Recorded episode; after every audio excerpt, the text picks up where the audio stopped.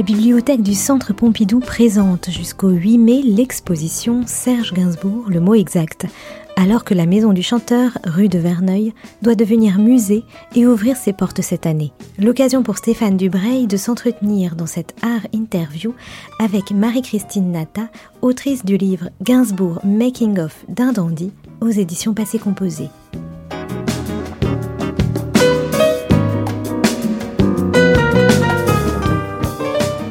Bienvenue à toutes et à tous sur Art District et bienvenue dans ce nouveau numéro de Art Interview. Euh, j'ai l'immense plaisir de rencontrer Marie-Christine Nata. On s'était rencontrés euh, jadis, on va dire ça comme ça. En 2017. En 2017, pour une, euh, un chef-d'œuvre biographique qui était la biographie de Baudelaire, un gros livre qui, je pense, on ne pourra plus jamais écrire de biographie de Baudelaire après ça, ou alors c'est qu'on est très très prétentieux. On se rencontre aujourd'hui pour parler de Serge Gainsbourg, et pour faire le pont entre ces deux grands auteurs dont vous avez écrit les biographies, je vous propose ben, d'écouter Baudelaire, une chanson de Serge Gainsbourg, qui date de 1962 sur le sublime poème Le Serpent qui danse.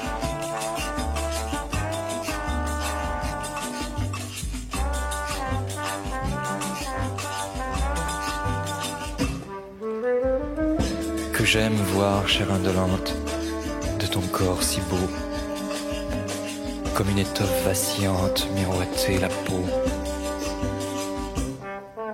Sur ta chevelure profonde, aux acres parfums, mer odorante et vagabonde, aux flots bleus et bruns, comme un navire qui s'éveille au vent du matin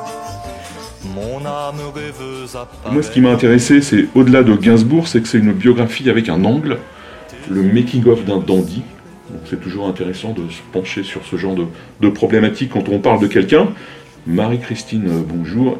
On commence euh, par, les, définitions. Qu'est-ce donc euh, un dandy? Parce qu'on s'aperçoit en vous lisant qu'en fait, personne ne sait. Ben, le dandy est un homme, d'abord si on commence par l'extérieur, par le dandy est un homme élégant, d'une élégance qui est forcément originale et souvent désinvolte. Bon, ça, c'est la, c'est, la première, euh, disons que c'est la première étape. Alors, quand on va un petit peu au-delà de cette, de cette apparence, le dandy est aussi euh, un homme assez solitaire, même s'il est très entouré, ce qui est d'ailleurs le cas de, de, Serge Gainsbourg.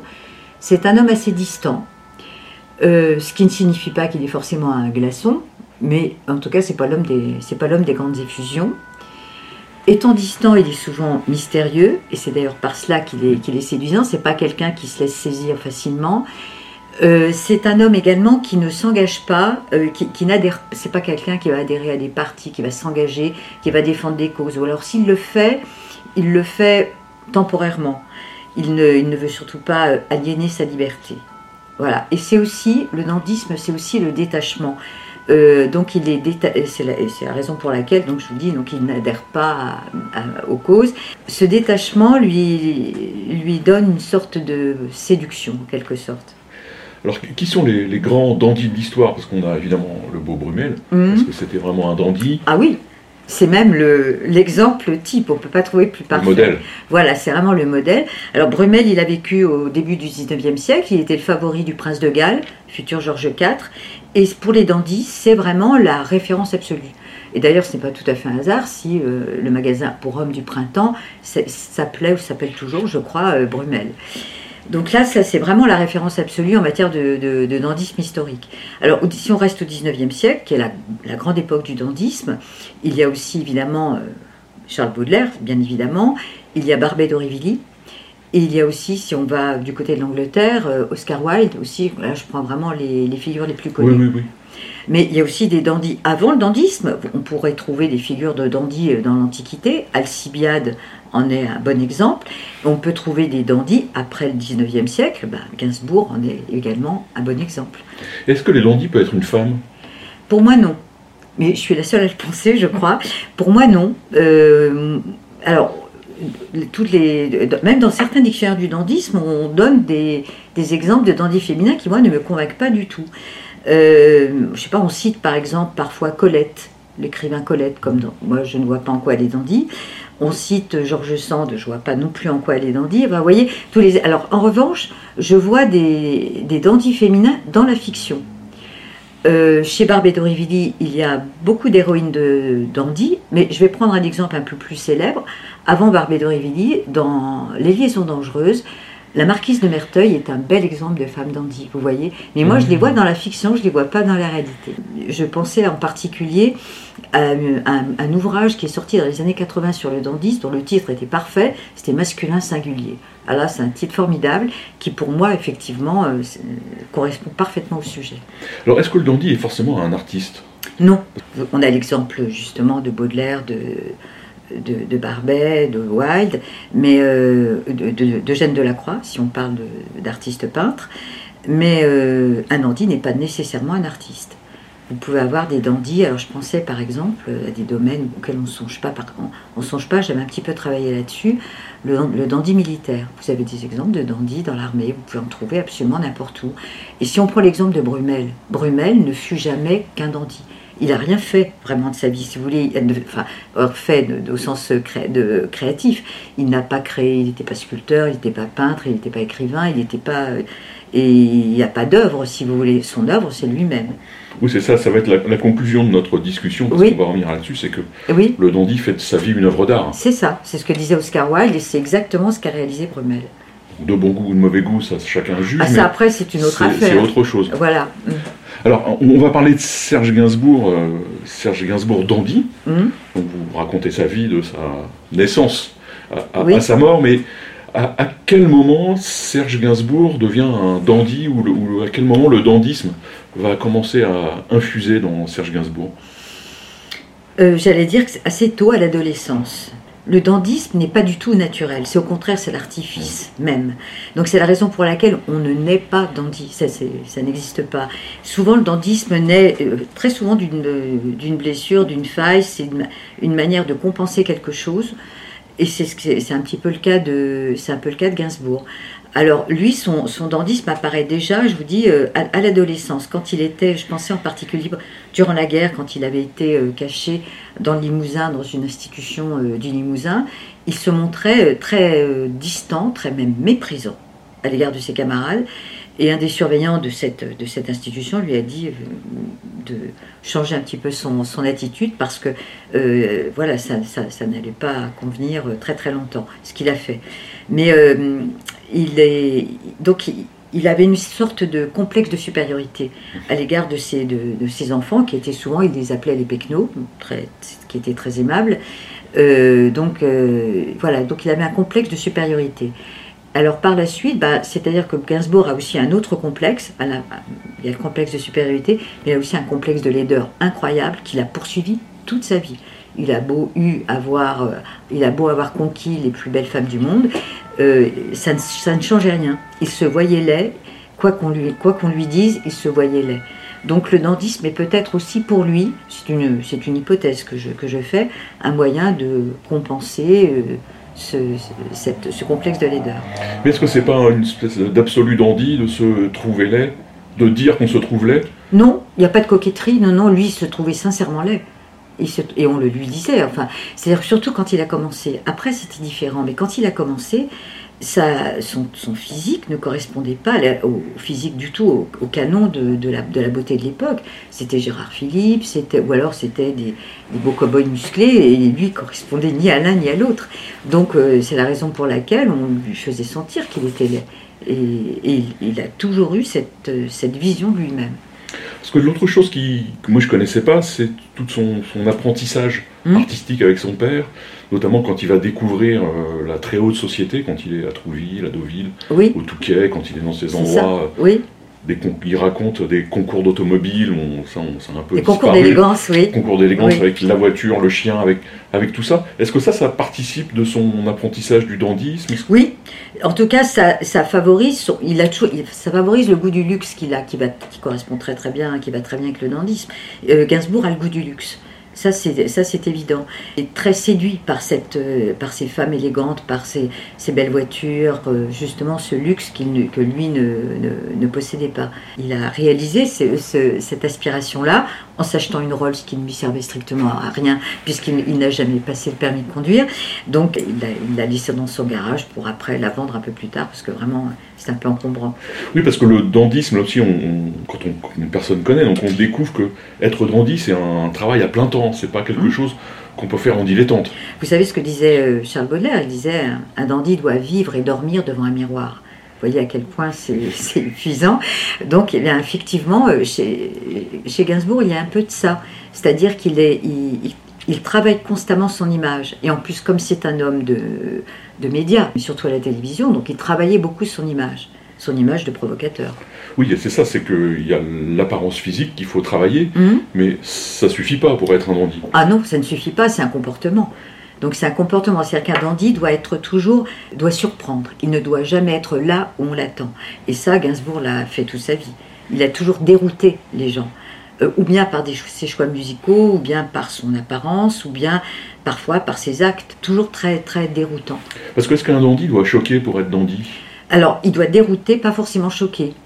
Gainsbourg se faisait un plaisir immense de choquer, de provoquer. Mais on n'est pas obligé, un dandy n'est pas obligé de monter dans ces, dans ces, degrés de, ces hauts degrés de provocation. Je pense, pour revenir à Wilde, dont je parlais tout à l'heure, euh, Wilde, lui, Oscar Wilde, lui maniait beaucoup plus l'ironie, par exemple. Vous voyez, on n'est pas obligé de, d'être, de, choquer euh, comme Gainsbourg pouvait, pouvait le faire. Parce que ce que j'ai trouvé intéressant, c'est que c'est pas forcément de choquer, mais c'est que tous ces dandys, donc Wilde je connais pas forcément très bien, Barbet encore moins, mais Baudelaire et Gainsbourg, il y a un, jeu avec euh, la morale en permanence. Tout le temps. Où on est sur un fil très ténu. Tout le temps. Le dandy, lui, ne tombe jamais. Mais oui, oui, vous avez raison, ils sont toujours en déséquilibre. Et justement, et Gainsbourg aime ce déséquilibre. Il aime l'inconfort. Il n'aime pas qu'on s'installe quelque part. C'est-à-dire, il n'aime pas installer sa propre image et lui-même n'aime pas s'installer ou bien dans une relation. Par exemple, je pensais à avec ses couples, je pensais avec, euh, avec Jane Birkin. C'était une liaison qui a quand même duré assez longtemps, mais une liaison qui a été très orageuse. Et Gainsbourg disait souvent, euh, dans un couple, il faut que ça se bagarre un peu. Donc il, aime bien justement l'inconfort. Et l'inconfort, il l'aime dans le vêtement. Il avait toujours des vêtements, euh, je pensais à la période de Gainsbourg, des vêtements étriqués. Et son, son tailleur disait qu'il aimait que ça, tire. Il n'aimait pas être euh, à l'aise dans un, dans un vêtement. Chez lui, c'est la même chose, rue de Verneuil. tous les gens qui y sont passés, je pensais en particulier à sa première femme, Lise Levitsky, disait quand, quand on s'assied sur une chaise, on n'est pas bien, c'est inconfortable. Eh bien, c'était volontaire, c'était voulu. On ne se vautre pas sur un canapé, il n'y a pas de canapé d'ailleurs. Enfin, on a toujours peur de déranger quelque chose. C'était une espèce de musée, cette maison. Donc voilà, Gainsbourg n'aime pas le confort. Oui, parce que le dandy n'aime pas le confort pour lui-même. Oui. Mais quand il est avec des gens, il n'aime pas le confort pour les gens qui sont avec. On n'est jamais complètement à l'aise. Vous voyez, ça rejoint ce qu'on est en train de dire. On n'est on jamais complètement à l'aise avec un dandy. On se demande s'il ne va pas se faire sortir une petite pique. Enfin, il faut s'attendre un peu à tout. Donc, on, a du mal à s'abandonner. Un dandy ne s'abandonne pas et fait en sorte que les autres ne s'abandonnent pas non plus. Oui, c'est pas facile d'être l'ami d'un dandy. non. La, maîtresse ou l'amant, oui, c'est pas simple. Pas du tout. Mais même l'ami, c'est pas simple du tout d'être l'ami d'un dandy. Exactement. Parce que je sais pas si c'est dans votre livre, il y a euh, François Hardy qui raconte qu'ils sont rue de Verneuil. Oui. Ils, dînent et je euh, je sais plus qui euh, débarrasse la table. Bah eux, ah, c'est-à-dire qu'en fait, ils étaient, il y avait, ils étaient, Gainsbourg les avait invités. Il y avait Coluche, Jacques Dutronc, François Hardy, qui étaient des, gens très proches, des amis vraiment proches. Donc, il les invite rue de Verneuil. Rue de Verneuil, il n'y a pas de salle à manger. Il n'y a pas de table sur laquelle on, s'assied normalement pour dîner. Il y a juste une table basse qui était très encombrée d'objets précieux. Gainsbourg va dans la cuisine pour euh, finir de préparer le repas. Et pendant qu'il était dans la cuisine, tous les trois, les trois convives, qui sont quand même des amis proches, se sont permis de prendre les objets, de les déplacer pour faire place nette, pour faire en sorte qu'on puisse dîner sur cette table basse. Et quand Gainsbourg est revenu, qu'il a constaté ce changement, mais il, est devenu blanc. Et Françoise Hardy dit, c'est tout juste, il nous a pas fichu à la porte. Enfin, on, sentait qu'il s'était contenu pour ne pas, en tout cas, nous mettre, euh, nous mettre dehors. Ils ont dîné, bon voilà, ça s'est bien passé quand même, mais le, dîner a été troublé par ce changement qu'il ne supportait pas, puisque sa maison est un musée. Étant un musée, chaque objet avait une place bien déterminée. Et quand, par exemple, un, invité fumait, bon, on fumait beaucoup, écrasait sa cigarette dans le cendrier et déplaçait un peu le cendrier, Serge Gainsbourg remettait immédiatement le cendrier là où il était, parce que la place du cendrier correspondait à une place précise. Euh, ça déparait l'équilibre esthétique, si vous voulez, de, de, sa maison. Parce que le, le dandy, ça aussi, en vous écoutant, je réalise ça, il est euh, en permanence, il prend le risque en permanence de se rendre malheureux. C'est un, Mhm. truc terrifiant, ça.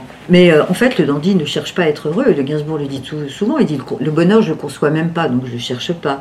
Alors il le dit, mais on pourrait dire ça de tous. Le bonheur, c'est vraiment pas du tout, n'est pas du tout une, une quête du, du dandy. C'est totalement hors de son champ de vision, enfin, hors de ses conceptions. Alors, au-delà du fait que la musique et la poésie lui rapportent de l'argent, Mhm. pourquoi il, il- il crée C'est aussi une façon d'apporter du bonheur, une façon de, de, de Oui. plaisir. Alors le bonheur peut être, euh, le bonheur est esthétique en quelque sorte, puisque le dandy cultive le beau. Alors de plusieurs manières, il peut le cultiver en faisant une œuvre d'art, un tableau, une chanson, un poème, ou bien il peut le cultiver en, euh, sur sa personne, voilà. Mais euh, là, quand, quand le dandy cultive le beau, là il est heureux. Mais c'est pas le bonheur au sens banal du terme, si vous voulez, c'est vraiment un plaisir esthétique il cultive le beau et, c'est- et- et voilà donc ça, ça, oui ça oui mais le bonheur au, au sens euh, je vous dis banal traditionnel du terme bonheur affectif n'est pas une, une quête Parce que euh, là aussi, il a un rapport très particulier avec son public, Serge Gainsbourg. Mhm. En tout cas, à la fin. Oui. Au début, c'est plus complexe. Mais en tout cas, dans les années, je dirais, 10 ans avant sa mort, Mhm, il, il a un vrai, euh, un vrai rapport, notamment avec la jeunesse. mhm. Là, il y a une, une proximité qui va s'installer. Il sait qu'il fait plaisir aux gens. oui alors surtout aux jeunes vous parlez de la jeunesse et justement Mhm. parce que Gainsbourg avait vraiment la hantise d'être ingardisé donc il a il est arrivé assez tard dans le métier déjà dans les années quand il, en 58 ben, il a 30 ans il commence sa carrière à 30 ans. Ce qu'il faut dire, c'est qu'avant euh, d'être chanteur, il a essayé d'être peintre et ça a duré longtemps. Euh, ça n'a pas, ça n'a pas marché parce qu'il ne travaillait pas, parce qu'il le dit lui-même, j'avais rien à dire. Donc il a changé de voix. Et alors, je fais une digression là. Oui, oui, Ça oui. Digression, digression. Di- Digressons, digressons. Alors, mais après, je reviendrai à ce que, à ce que vous m'avez dit. Il a commencé par la peinture. La peinture n'a pas marché. Donc, il s'est tourné vers la chanson. Mais pour lui, la chanson était presque un pis-aller. C'est-à-dire que euh, la peinture, c'est un art majeur. La chanson, c'est un art mineur. Et ça, c'est ce qu'il disait. On peut évidemment ne pas du tout être d'accord avec ça. Mais en tout cas, lui, il en est absolument convaincu. Et ça, c'est un peu le drame de sa vie. C'est en quelque sorte d'avoir échoué dans un art majeur qu'il mettait au plus haut et d'avoir réussi et ô combien dans un art mineur pour lequel il avait un peu de mépris. Et ça, c'est quelque chose de, qu'il a, qui- dont, dont il ne se remettra jamais. Parce qu'il il, pensait vraiment que c'était un art mineur. Parce que Oui, là, moi, j'ai re- j'ai découvert beaucoup de textes. Vous en citez euh, Mhm. quand même beaucoup. Et on s'aperçoit que c'était un, un poète assez extraordinaire. bien sûr, bien sûr, mais, mais lui, alors il le dit parfois, j'en parle un peu dans le livre, il y a une émission d'apostrophe dans laquelle il était présent, qui, qui portait sur la chanson, et dans laquelle il était présent aux côtés de Guy Béard. Ils même génération, il, il- il le détestait. Donc évidemment, Serge, Gainsbourg sort euh, euh, toujours cette, idée qui lui était chère que la chanson est un art mineur. Guy Béard le contredit, Gainsbourg le traite de blaireau, enfin bon, et c'est resté dans les, annales de la, euh, de la télévision. Alors il le dit un peu par provocation à l'égard de Guy Béard, mais il est convaincu de ça. Il est vraiment convaincu. Et cette hiérarchie art majeur, art mineur, je vous dis, elle sera, elle sera présente absolument toute sa vie. Il s'amuse, il joue avec les gens, il provoque, il dit, il dit, il dit n'importe quoi. Là, non, franchement, là, il est Oui, parce sincère. qu'au point de, de refuser d'être publié dans un- une collection de poètes, euh, Oui. poètes d'aujourd'hui, je crois, Oui, qui était une- j'ai connu cette collection il y a longtemps. oui, c'est chez Segers. Ouais. C'était des, Mm. des gens importants qui étaient publiés dans cette collection. Et lui il refuse alors que ses textes sont d'une inventivité, d'une drôlerie, d'une Mm. richesse. Oui, Euh, alors il vous, ré- il vous répondrait oui, mais parce qu'il y a un support musical. Et si mes textes étaient, si géniaux que ça, il n'aurait pas besoin de support musical. Vous voyez, il était extrêmement. Moi, je le trouve, je trouve que ce- le refus d'être publié dans la collection Poète d'aujourd'hui témoigne chez lui d'une grande humilité. Vous voyez, il peut être très orgueilleux parfois, et là, au contraire, à l'égard de, de ce qu'il a fait là avec, avec Segers, ça prouve vraiment qu'il est, euh, qu'il est très modeste, très humble.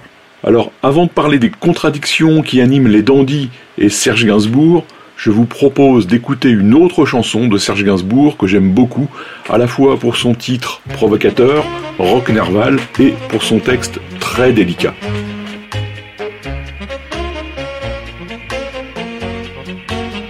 Allons mon Andalouse, puisque la nuit jalouse étend son ombre aux cieux.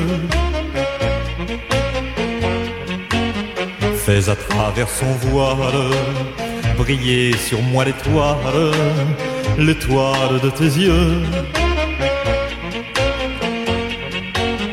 Allons ma souveraine, puisque la nuit sereine nous prête son secours. Permets que je déploie notre échelle de soie, échelle des amours.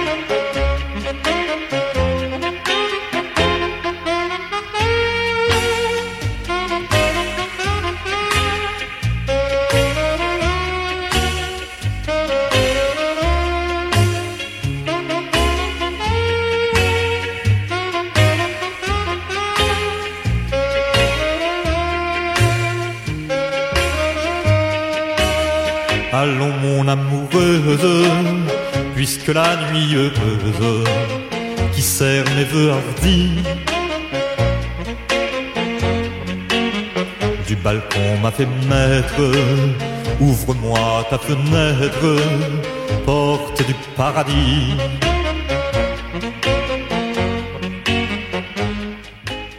Mais le dandy est pétri de contradictions, c'est ça aussi Oui. qui fait la richesse de, Et son, de- cha- et son charme. de, de Gainsbourg. C'est Ouais. que, bah, comme Baudelaire, c'est à la fois des gens qui sont d'une modernité artistique euh, très puissante, ils sont, sont des avant-gardes, Mhm.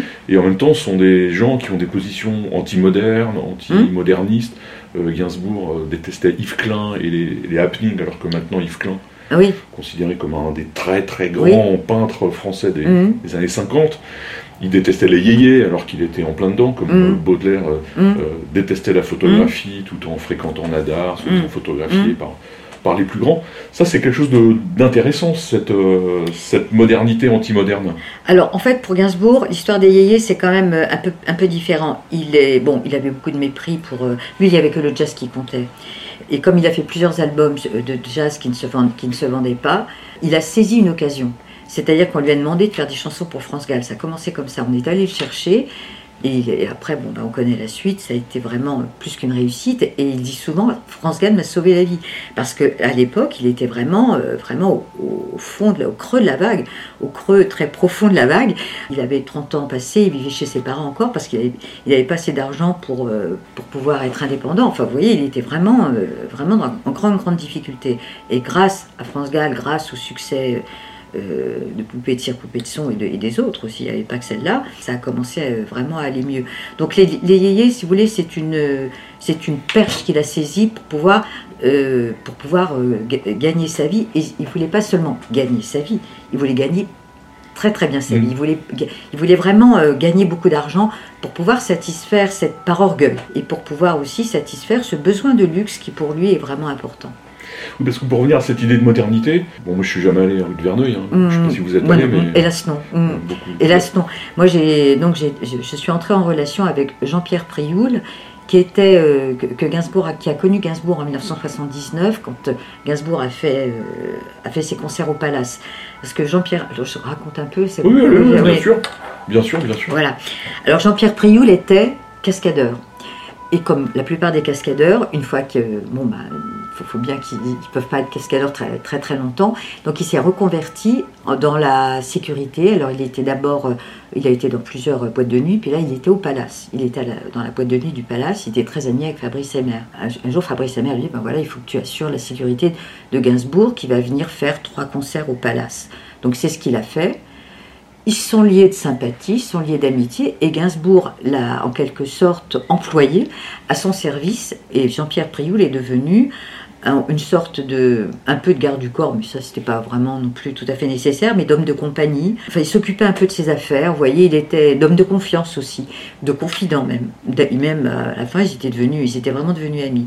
Alors donc, après la mort de Gainsbourg, Jean-Pierre Prioul a gardé pendant 20 ans la maison de la rue de Verneuil, parce que personne n'y habitait, mais il fallait bien l'entretenir, et c'est lui qui s'en qui s'en chargeait. Donc ça a été un témoin que j'ai interrogé et qui m'a livré donc des, des, des anecdotes qui très intéressantes que je, ne, que je n'ai pas trouvées ailleurs. On passe un peu du, du coq à l'âne en, en Mm. changeant de sujet. Je reviens sur le, le côté euh, hautain de Gainsbourg. Oui, On s'aperçoit aussi en vous lisant qu'il n'est pas tout le temps hautain.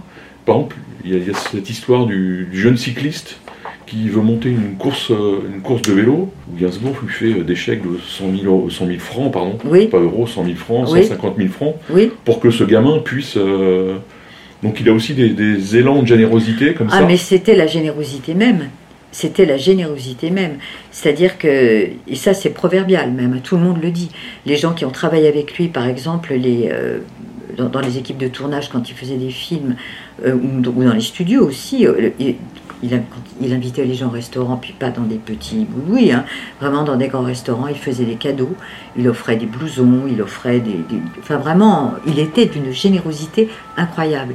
Et donc là, c'est la même chose. Là, il y a un, c'est un jeune policier, parce qu'il il avait des, des rapports, ça aussi, autre Oui. contradiction, des rapports étroits avec la police et avec l'armée. Lui, qui est un homme de désordre, adorait l'ordre. Et c'est, euh, ça fait partie de ses contradictions. Et alors donc, un jeune policier a voulu monter une équipe cycliste et lui, il n'a pas du tout hésité à, lui donner l'argent nécessaire. Oui, c'est un homme de. Je sais pas si c'est un homme de désordre, moi je trouve que c'est plutôt un homme, euh, un Bah, homme d'ordre. Quand on voit son, sa maison telle qu'elle est décrite, Oui, c'est- mais c'est, mais c'est les deux, c'est enfin désordre de sa vie, parce que bon, Ah oui. euh, il est quand même très alcoolisé. Enfin, il a appris à, à boire à l'armée, comme il l'explique, et un peu aussi après, quand il était pianiste de bar, avant de, de- de devenir chanteur, les clients, qui, qui- des oisifs, qui s'ennuyaient un peu, lui servaient, euh, lui, lui, enfin, lui servaient un verre de whisky, puis un autre, puis un autre. Donc, il a, donc son- son- ça a contribué à entretenir son, son alcoolisme. Et là-dessus, là, c'est le désordre complet, là, sur ce, sur ce plan-là. Oui, pour revenir aux policiers, il, il- il fréquente des policiers, il se, il se fait ramener, il téléphone à des policiers pour le ramener Mhm. chez lui avec le panier à salade. Enfin, a- Oui, le panier à salade servait de taxi en quelque sorte, de, de taxi de nuit. ça j'ai trouvé ça très. Oui. Des dandys, comme je découvre, c'est très dandy, ça c'est Oui. de, de se permettre quasiment Oui, tout et n'importe quoi. Mais comme vous disiez, il a un tel charme et un. Ah, il oui, il, les embominait euh, de- de- totalement, quoi, voilà, et puis passait, et même parfois, alors ça c'était un peu moins drôle, certains soirs, quand il était vraiment très déprimé, il lui arrivait de finir sa nuit au commissariat du 6e ou du 7e, enfin les deux commissariats les plus proches de chez lui, puis il arrivait évidemment, on, re- on revient à la générosité, il arrivait, il n'arrivait jamais les mains vides, il arrivait avec euh, du champagne, avec enfin des, des choses, euh, voilà. une bonne soirée. oui, une bonne nuit même plutôt. Je voulais qu'on parle aussi d'une rencontre de Gainsbourg parce que pour moi c'est Boris Vian, pour moi c'est l'image du dandy. C'est visiblement, c'en est pas un visiblement, mais il est pas loin, je pense. C'est une rencontre qui est très importante pour Gainsbourg parce que ça va lui ouvrir des perspectives, notamment littéraires, sur la qu'est-ce que peut être un texte de chanson qui est très créatif, Mhm. intelligent, euh, drôle, qui joue avec les mots, qui est pas de la qui est pas de la chansonnette. Est-ce que vous pouvez me parler de cette rencontre? Parce que d'abord moi j'ai une grande admiration pour euh, Boris Vian, pas forcément écrivain, mais chanteur, parolier et, Mm. et musicien, fan de jazz tous les deux. Mm. Quelle est cette, euh, cette rencontre entre ces deux, ces deux grands? Alors, ils se sont rencontrés euh, dans le métier. Gainsbourg avait assisté à un concert de, de Boris Vian. Il avait été impressionné par l'aspect rébarbatif de Boris Vian sur la scène. C'est-à-dire, c'est quelqu'un. C'est encore une fois, il faut, faut- faut se, faut se remettre un petit peu dans la- euh, dans l'esprit de l'époque. Un chanteur arrive souriant, a une belle voix. euh, Enfin. Et, et- et Boris Vian, c'était rien de tout ça. Il n'était pas souriant du tout. Il n'avait pas spécialement une belle voix. Et euh, il était très dur, très, très, très rébarbatif. Et pourtant, euh, il passait très bien. Et Gainsbourg a été très impressionné par cette prestation, euh, cette prestation scénique. Ça l'a justement, ça avait donné confiance en lui. Ensuite, deux- deuxième chose, Boris Vian faisait des chroniques euh, musicales et a salué le premier, premier disque de Gainsbourg en intimant, en ordonnant au lecteur de l'acheter tout de suite. Malheureusement, il n'a pas été très écouté puisque ce disque s'est très peu vendu. Mais en tout cas, ils se, il a- ils se sont vraiment, enfin, il l'a vraiment soutenu. Une, petite amie de Gainsbourg de l'époque, qui était attachée de presse, a fait en sorte de les faire se rencontrer tous les deux. Donc euh, Gainsbourg est allé rendre visite à Boris Vian. Et Boris Vian, alors on ne connaît pas, le, elle n'a pas assisté à la visite, donc elle ne peut pas raconter, mais ce que, raconte Gainsbourg de cette, de cette visite qui l'a réjoui au plus haut point, Boris Vian l'a complimenté sur, ses, sur sa musique, sur, son, sur, le, sur, le, sur son, le rythme de ses chansons qu'il comparait à Cole Porter. Alors là, il est sorti, euh, il, était vraiment, il était sur un nuage. Oui, il faut que les- le, le dandy doit aussi être un peu aidé de temps en temps pour euh, être Ah, conforté bien dans sûr, son pas. Bien, bien sûr, ça, ça n'empêche pas. Un dandy peut avoir des faiblesses. Simplement, euh, bon, enfin, il peut souffrir, il peut avoir des faiblesses, il peut être amoureux. Enfin, ça, ça n'empêche pas. Simplement, de- tout est une affaire d'image. Il faut pas, il faut pas donner prise, si vous voulez, euh, aux autres, en quelque sorte. Après, c'est compliqué de pas donner prise aux autres, notamment quand on est l'amant, l'ami, euh, l'amant de Brigitte Bardot. Oui, Ça devient compliqué là parce qu'on est en pleine lumière. Oui, mais On ne maîtrise pas tout. Oui, mais en même temps, là, lui, il était, très, il était tout à fait ravi de cette relation, parce que justement, elle l'a guéri en partie de, son, com- de ce complexe de laideur euh, qui- qu'il avait. Il en a aussi beaucoup souffert, parce que c'est une relation extrêmement intense, qui, n'a duré que trois mois, hein, qui n'a duré que trois mois, mais qui a été euh, très euh, marquante pour lui. Il dit, qu'- il dit qu'il a été vraiment marqué au fer rouge par ça. Oui, c'est-à-dire quand on vous lit, ch- chaque expérience est, est paroxystique avec Oui. Gainsbourg. Il n'y a jamais d'eau tiède, Ah non, c'est tout le temps dément. Quoi. Voilà. Alors bon, euh, parmi toutes les innombrables maîtresses qu'il a pu avoir, il y en a qui, qui sont qui ont fait passer en quelque sorte, qui euh, qui, qui n'ont pas du tout eu euh, cette elles n'ont pas eu toute une grande grande importance, c'est comme pour tout le monde. Mais mais en tout cas, celles qu'il a eues, enfin celles qui l'ont marqué, l'ont profondément marqué. Mais chez Gainsbourg, le sexe tient une immense place. Mm. Il en parle beaucoup, j'imagine qu'il le fait Mm. beaucoup. Il y a beaucoup d'anecdotes sur le fait que quand il soit mort, il faut mouler son sexe. Enfin, Oui, il- c'est un. Est-ce que tous les dandys ont, ont cette, euh, cette aura sexuelle? Pas du tout. Non, non, non. Il y a des... Non, non, tous les dandys n'ont pas euh, cette obsession du sexe euh, qu'a Gainsbourg. Non, vraiment pas. Mais simplement, chez Gainsbourg, c'est pas le, le sexe pour le sexe. Il en fait vraiment une œuvre d'art. Parlait du fameux livre, enfin du fameux livre, de Bambou, Bambou et les poupées. Là, il y a un, un travail important qui rappelle Belle-Mère, enfin qui, hum, qui, qui vient pas de nulle part, j'allais dire, qui- parce que c'est un homme extrêmement cultivé. hum. C'est du sexe mis en scène C'est ça. qui devient un livre. C'est ça, c'est-à-dire qu'en fait, de toute façon, Gainsbourg, Gainsbourg euh, faire l'amour, c'est faire œuvre de beauté. C'est un, un acte qu'il prend, euh, qu'il prend vraiment très au sérieux. Donc, quand dans les années 60, il y a eu la libération sexuelle, euh, cette libération n'a pas du tout réjoui Gainsbourg. Euh, parce que lui, il le dit tout à fait clairement dans plusieurs interviews, il dit que cette, il, aime, euh, il aime les tabous. Ce qui peut paraître un comble, mais non, il aime les tabous. Il aime les tabous pour pouvoir les transgresser, justement. Si vous les transgressez pas, c'est pas, c'est pas, Oui, pas très amusant. C'est pas très amusant, quoi, voilà. Oui, je pense à, je, je crois que c'est une interview de sa fille où elle raconte un peu la vie avec, euh, avec sa mère, donc Charlotte et Jane Birkin, où elle raconte que dans des. Jane Birkin pouvait vivre nue avec d'autres gens dans la piscine, mais elle disait que son père, ja- jamais, Non. elle n'a vu son père nu. Non, non, non. Il se baignait toujours en maillot de bain, même si tout le monde était. Et euh, encore, quand il se mettait en maillot de bain, parce que il, est- il détestait être, se dénuder. Alors là, c'est lui, il est vraiment dans l'artifice au sens baudelairien du terme. hein. Là, là, tout, tout ce qui est, si vous voulez, le, pour lui, tout ce qui est nature, la nature ne l'intéresse pas. Comme il le dit, un corps nu, une femme nue, ça l'intéresse pas. Pour lui, une femme nue, c'est un animal. Donc lui, la femme n'est belle que parée, habillée, parée, très sophistiquée. Il aime la sophistication. oui, comme dans les poèmes de Baudelaire. en fait. C'est pas exactement pareil. Alors là, sur ce plan-là, ils sont vraiment, euh, ils sont vraiment très, très, euh, très, très proches. Oui, parce que vous racontez qu'à la fin de sa vie, il vit pendant six mois, je crois, à l'Espérance chez Marc Monod, qui est un, un très bel endroit. hein, Mhm. Je suis allé. c'est- Ah bon? Oui, moi, de je la- connais pas. C'est de la belle campagne, c'est Ah le oui. Puy-en-Velay. enfin, Oui, mhm. Et lui, en fait, il sort jamais de sa chambre. Ça, c'est la nature ne l'intéresse pas. très Il- peu. Ou alors, s'il va au village pour acheter des cigarettes. Oui, c'est ça. C'est Mhm. utilitaire. Voilà, voilà, et acheter des cigarettes. Je pense à Baudelaire. J'ai l'impression que ce, ce dandisme-là, en tout cas, c'est aussi un dandisme de l'autodestruction. Est-ce est-ce qu'il y a ça chez, chez les deux? Parce que très clairement, chez Gainsbourg, il va jusqu'au bout.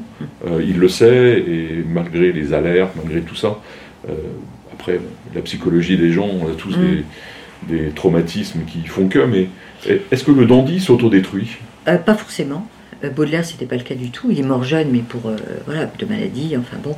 Mais euh, Gainsbourg, lui, oui. Et c'est ce que m'expliquait Jean-Pierre Priou, enfin, qu'il a vu de près. Il dit vraiment là, c'était l'autodestruction, c'était du suicide. C'est-à-dire que la, la manière dont il s'alcoolisait était quand même euh, étonnant. D'ailleurs, il est mort à 62 ans. C'est presque un miracle. hein. Mm. Euh, Vu ce qu'il fumait, ce qu'il a bu, c'est vraiment étonnant. Oui, là, il, il il s'autodétruisait. Mm. Et ça fait partie d'une quête esthétique Ou bien c'est vraiment un problème Non. de traumatisme? Non, là, c'est pour le coup, là, non, ça échappe à l'esthétique.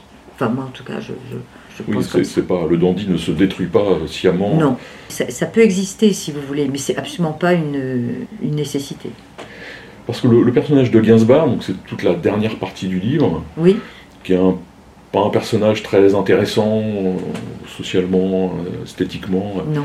Pourtant, c'est devenu le personnage de Gainsbourg. C'est devenu l'espèce de, de- de finalité de toute sa vie, j'ai l'impression.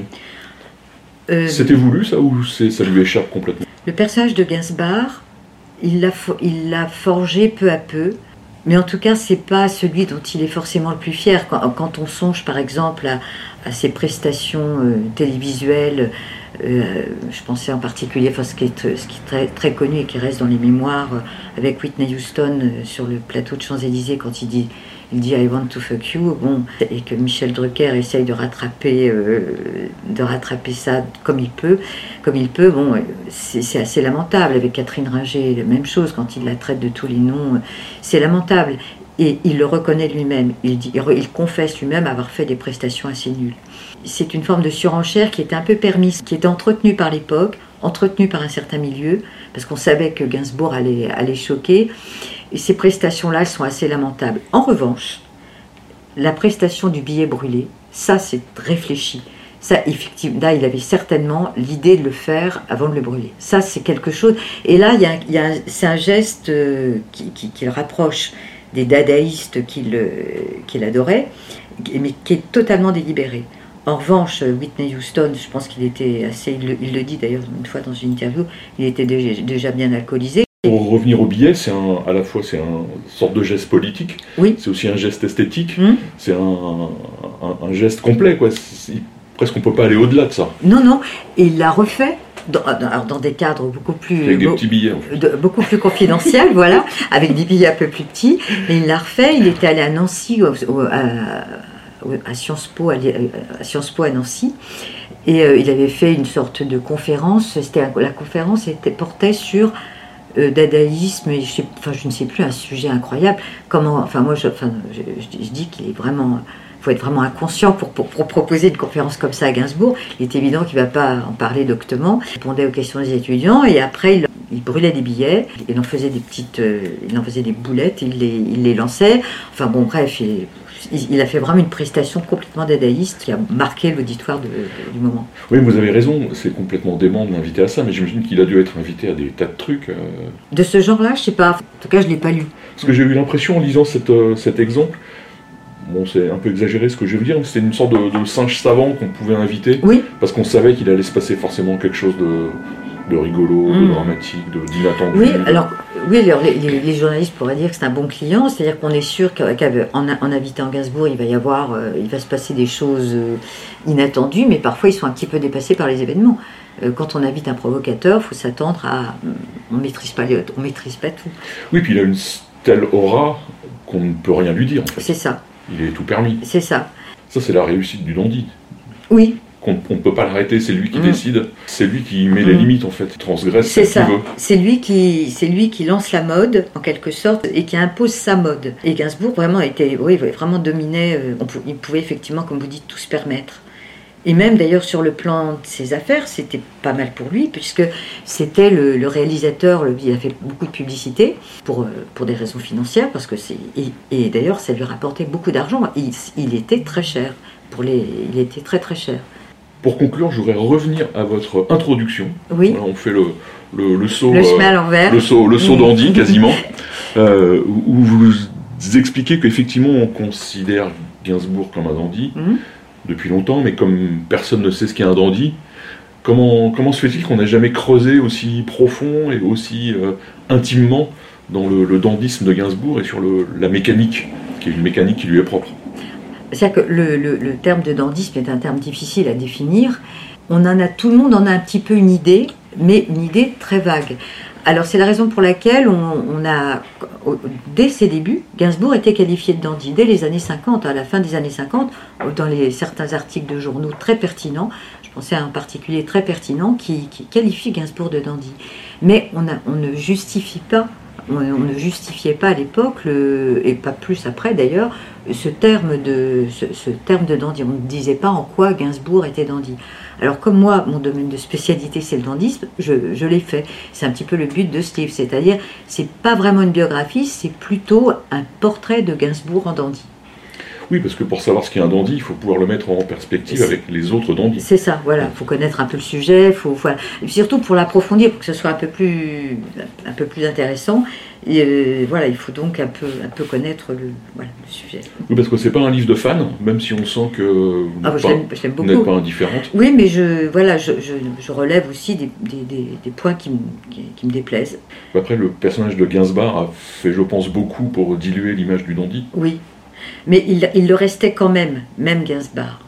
Il, arrivait quand même à le, rester. Mais c'est pas le plus, le plus intéressant. Et juste une, petite chose là que, j'ai remarqué, c'est que dans la jeune génération, des, des- je sais pas, je pensais à Clara Luciani, Benjamin Biolay et puis d'autres, quand ils parlent de Gainsbourg, qui, est pour eux quand même une grande, une grande référence, le personnage de Gainsbourg leur est vraiment euh, indifférent totalement.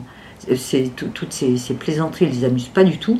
Eux, quand ils parlent de Gainsbourg, c'est le premier Gainsbourg, en quelque sorte. C'est assez euh, curieux de voir à quel point ce personnage de Gainsbourg est démodé, en quelque sorte, Mm, mm.